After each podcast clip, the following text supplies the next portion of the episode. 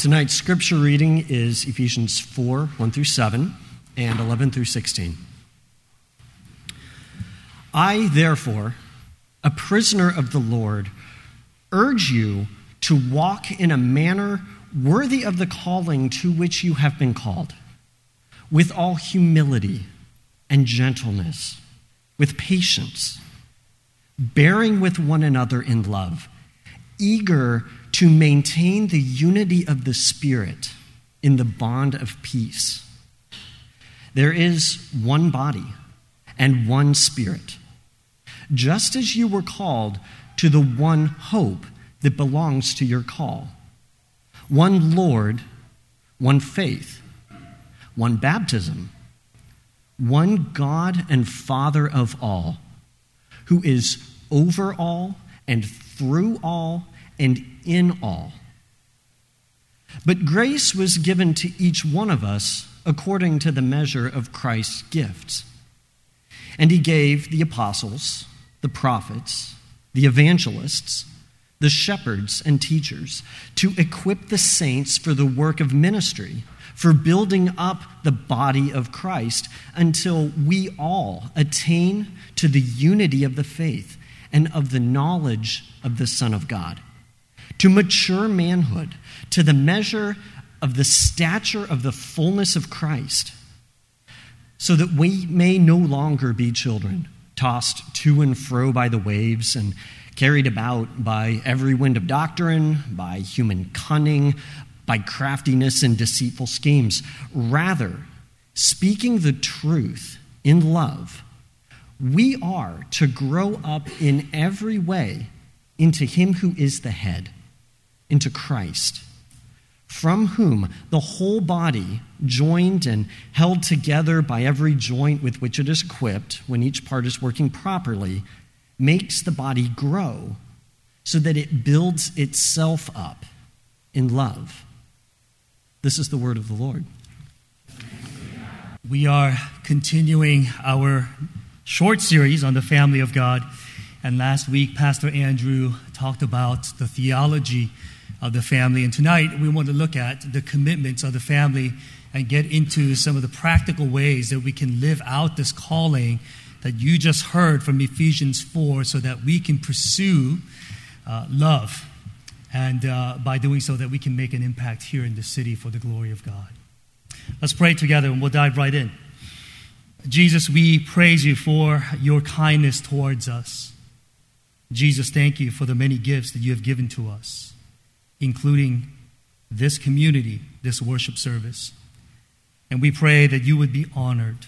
And even now, as we listen to your word, that the preaching of the word would be worship pleasing unto you, we ask. In Christ's name, amen. Football season is upon us, which means little to many of you, but to very few of us, it means a lot. I don't know if you have been following the Antonio Brown saga, but it caught my attention a while back. He had me at frozen feet. Literally, frozen feet. It's not a metaphor. Now, for those of you uh, who don't follow the NFL, Antonio Brown is a four time All Pro wide receiver who used to play with, uh, with the Steelers. And uh, when he was traded to Oakland Raiders earlier this year, he became the highest paid receiver in the league. What a great offseason, right? New city, new team, new contract. What could go wrong? Helmet. I get it. I have my favorite pair of jeans too, but it's not a hill I'm willing to die on. But for Antonio Brown, he threatened to retire and walk away from $30 million because he was not allowed to play in his preferred helmet. Suffice to say, Brown's behavior did more than make news headlines. It was a distraction to the team and it divided the locker room. And uh, as of last week, he is with the New England Patriots, and so all is well. For now. Now, this story is a, is a reminder that when you put yourself ahead of others, yourself before others, you make a mess. The Bible calls this sin.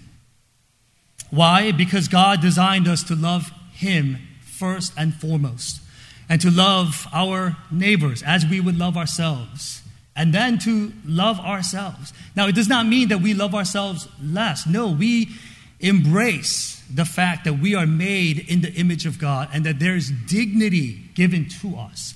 And so we celebrate all of that when we love ourselves, but we are called to love God first and foremost, and to then to love others and then self. But since the fall in Genesis chapter 3, where Adam and Eve gave into the temptation to put their needs and desires before God, self before others, has been our default setting. It's what Augustine calls disorder love. And there's nothing wrong with pursuing personal success, pleasure, comfort, and security, for example. But when you make these good things into God things, the ultimate things you pursue and you live for, it results in exhaustion or emptiness.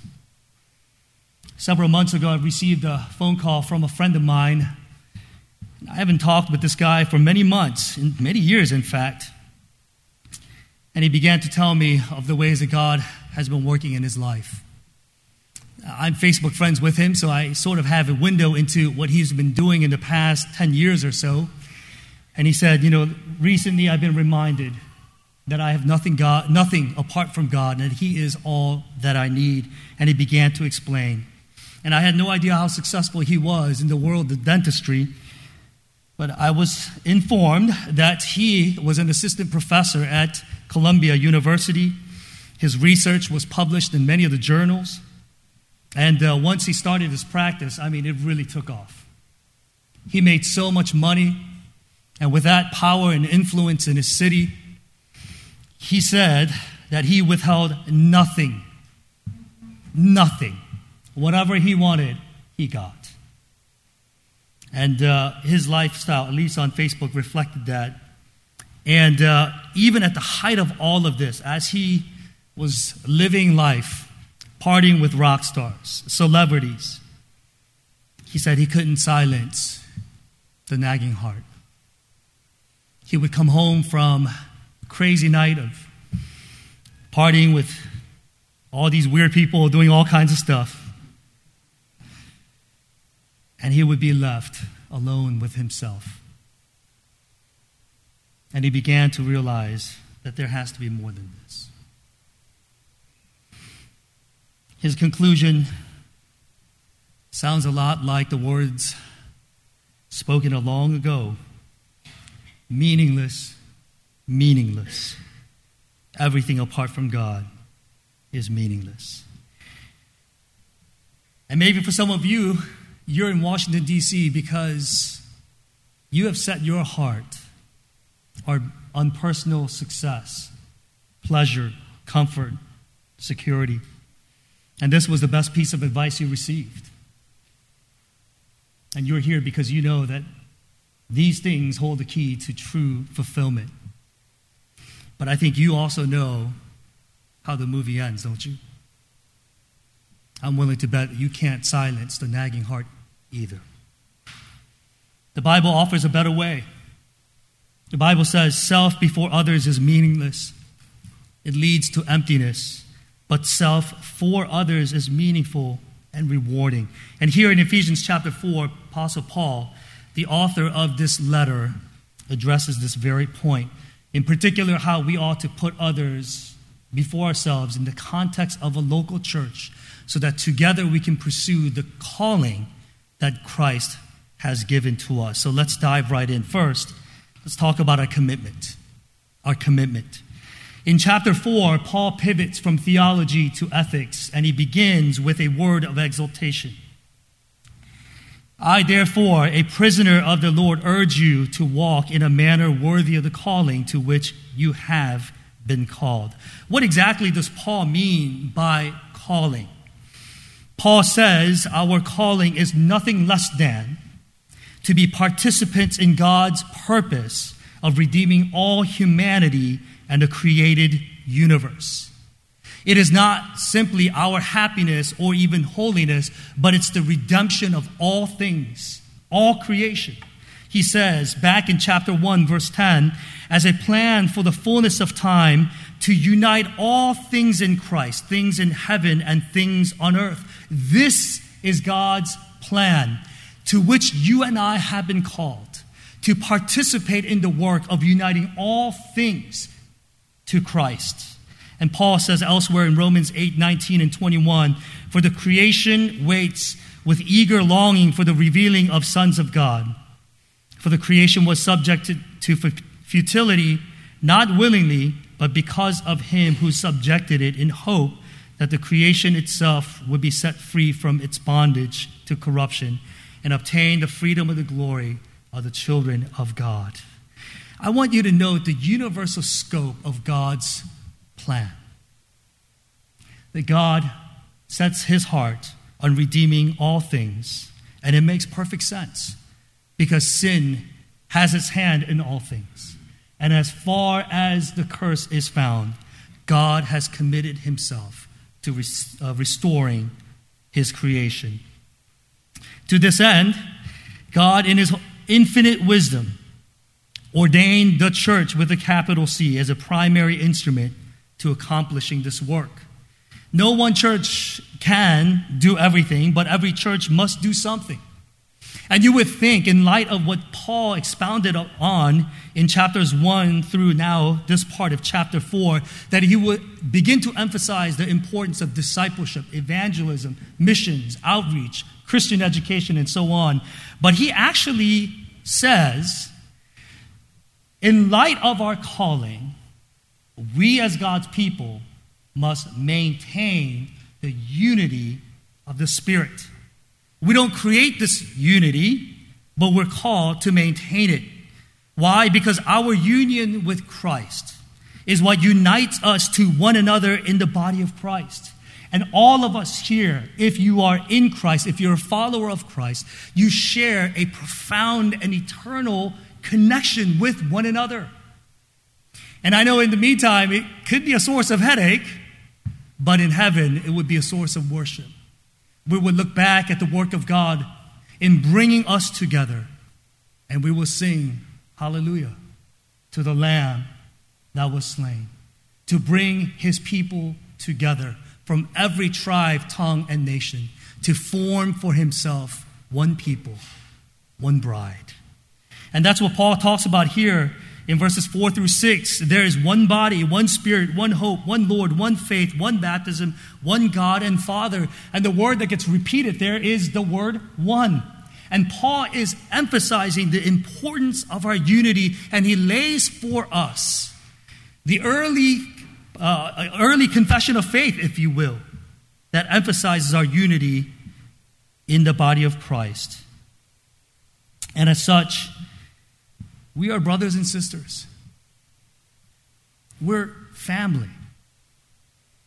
And it behooves us, therefore, to maintain the unity of the Spirit in all humility, in all gentleness, in all patience, and perseverance. For Paul, unity is not a footnote, it is everything. Because he understands that unity is vital for the life and the mission of the church. It is vital for the life of the church because every part of the body needs to function properly in order for the body to work. And it is essential to the mission of the church because Jesus said, Our love for one another in the body of Christ is the most compelling apologetics. He said, It is by our love that the world will know that He has sent us. Unity is in the body of Christ is just as important today as it was when Paul first wrote these words. In a city deeply divided over race, class, and politics, a united church has a unique opportunity to showcase the goodness and the beauty of God's redemptive work. Can you imagine? Let's dream together what it would be like if we, here at Grace Downtown, leaned in with humility, that we were patient with one another their shortcomings and weaknesses, that we would bear with each other's struggles and sin, even at great cost to ourselves. That we wouldn't label someone and write them off. That we would hold our tongue rather than gossip and slander about others. That we wouldn't simply push people to the margins, but we would pursue them. That we would get to know them. Just imagine what kind of witness we would have here in the city. And I think that is what Paul calls us to. You see, that's how the world works.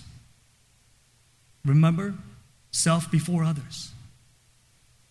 But he says, no, we are called to be self for others, to pursue unity at all costs, to maintain the unity of the Spirit as we love one another. If unity is so vital to the health and the mission of the church, how do we maintain this unity? The answer is love. Again, verse 2 with all humility and gentleness, with patience, bearing with one another in love.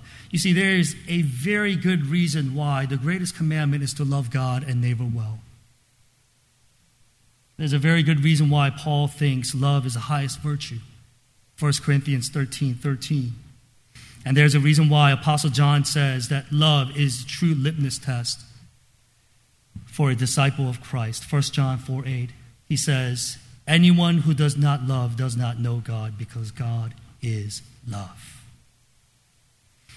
And this work, the work of loving one another, even at great cost to ourselves, is everything.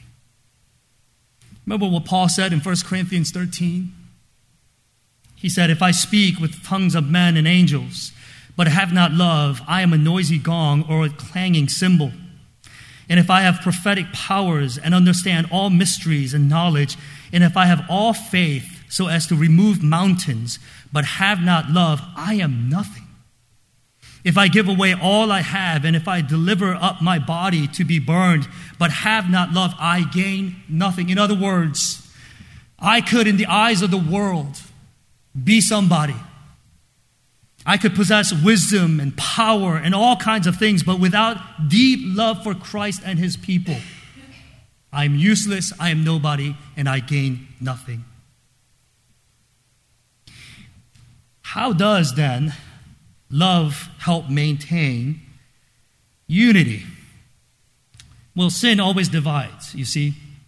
And we see this from the very beginning in Genesis chapter 3. Sin separated God from man, husband from wife, and people from creation. They were exiled from Eden. And isolation is detrimental. Eventually, it leads to death. If you're separated from God, who is life, it leads to death. If you're separated from God, who is peace, you would live in anxiety. If, it's separ- if you are separated from God, who is joy, you're going to be miserable. Isolation separation from God is our death. I don't know if you read this article uh, by Boston Globe entitled, The Biggest Threat Facing Middle Aged Men Isn't Smoking or Obesity, It's Loneliness. Have you seen this? It's a long article uh, based on years of research. The article goes on to say in 2015, a huge study out of uh, Brigham Young University using data from 3.5 million people collected over 35 years found that those who fall into the categories of loneliness, isolation, or even simply living on their own see their risk of premature death rise 26 to 32 percent. And this article goes on to quote a study that was done by Oxford University, and I thought it was really interesting. It sort of helps us to understand the difference between men and women. The article goes on to say that women can experience this kind of intimacy and connection over a phone conversation. They could pick up a phone and, and talk to their friend or sister for an hour or two, and they could hang up feeling, wow, that was great. There's deep connection and intimacy. Men, on the other hand, we're, we're not created that way. Wives, for those of you married, you know how this works. What are you doing? Nothing. Where are you going? I don't know. What did you eat? Something. We're just not very good at communicating over the phone. And we need this, this interaction, this contact. Otherwise, as the article goes on to say, it's not good for us. And what's true physically is also true spiritually. Because the Bible says we're one. We're one human being. We cannot separate the physical from the spiritual. And if it's this detrimental physically, it's going to have effects on us spiritually. And that's what the Bible has been saying all along. Sin always separates, but love, it draws others near. Love has a strong gravitational pull. And it's not because we're not being honest or real about people's shortcomings or even the messiness of being in community with one another. No, love names all of that, but it says, I love you no matter what. Love sees sin, it sees shortcomings, it sees our failings and says, Yeah, but come here, I love you. And it draws us into fellowship, relationship, and intimacy with one another. You see, in perfect love, there is no shame. And in perfect love, there's no judgment. In perfect love, there's no fear because love covers over a multitude of sin. This then brings us to the practical question how do we love one another in the body of Christ? And I would say we must commit to one another. We must commit to one another. There's a quote by Dietrich Bonhoeffer in the bulletin. I want to read it for you. I think he makes a, a, very good point. He says, The person who loves their dream of community will destroy community, but the person who loves those around them will create community.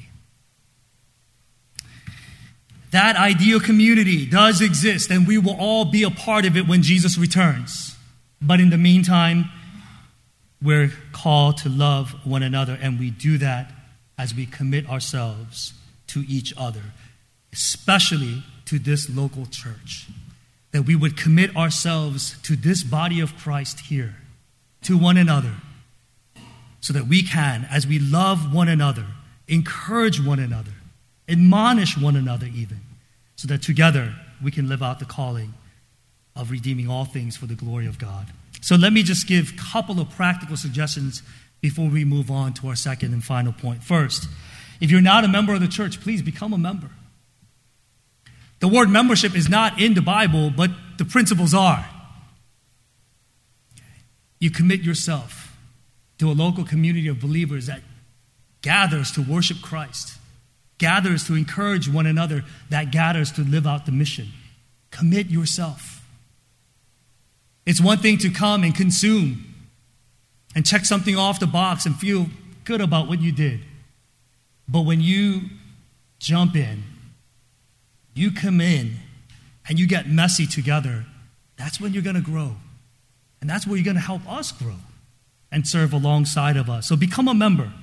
If you aren't a part of a community group, I want to encourage you to do that. These are small groups that meet throughout the week in different parts of the city.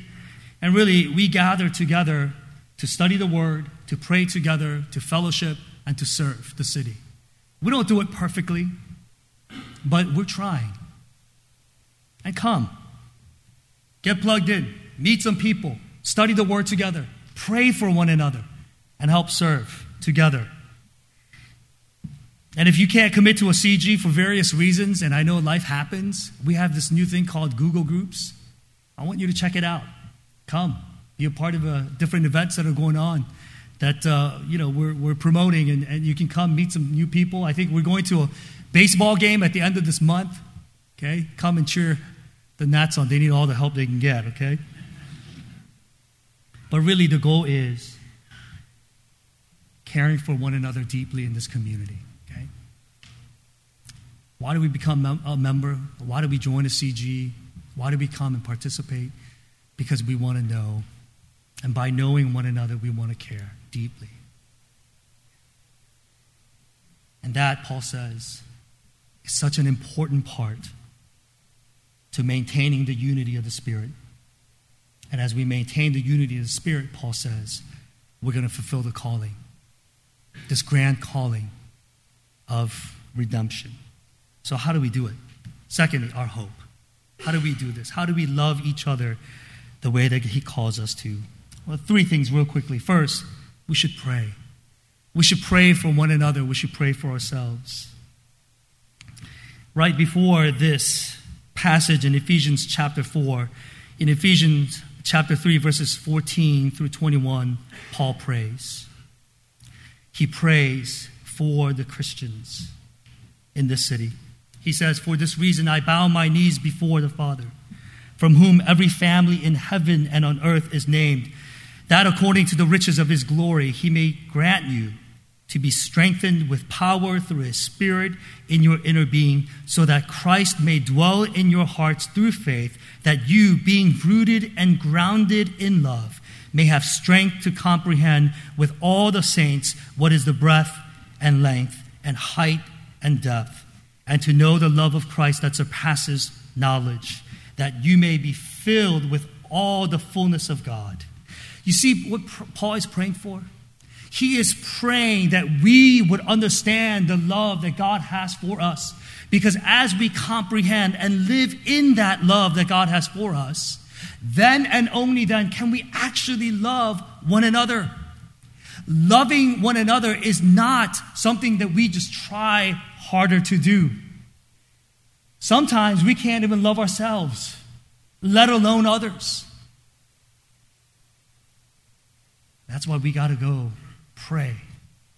Pray that this community will be so moved by God's love for us that we would not only be compelled, but we would delight in loving one another. So pray. Pray that we would be this community. Second, come to church. Come to church. Jesus gave us different people in the church leaders, members with different gifts, different stories, okay? So that we all can build up the body of Christ together. Isn't what Paul says in verse 11? And he gave us the apostles, the prophets, the evangelists, the shepherds, the teachers. And this is not a comprehensive list. Christ gives his church the gift of people so that together we can equip one another for the work of ministry what ministry? The work of loving each other well. For building up the body of Christ. And lastly, how do we do this? It's His grace for us. Verse 7 But grace was given to each one of us according to the measure of Christ's gift. Christ does not simply say, Love each other well, good luck. No, He says, Love each other well, and I will give you everything you need for that. He gives us the gift of prayer so that as we pray, that these things that we talk about will become a reality in our hearts. In a way that would move us and compel us to walk out in faith and obedience, to love one another well. And He gives us the gift of one another to encourage each other.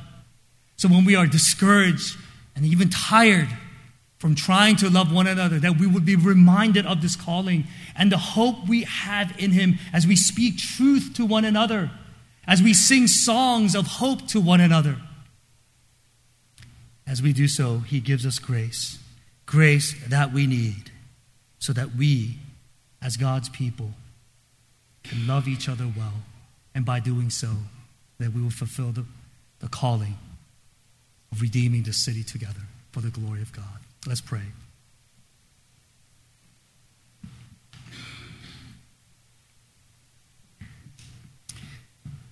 Jesus, we come before you and we give you thanks for your grace for us.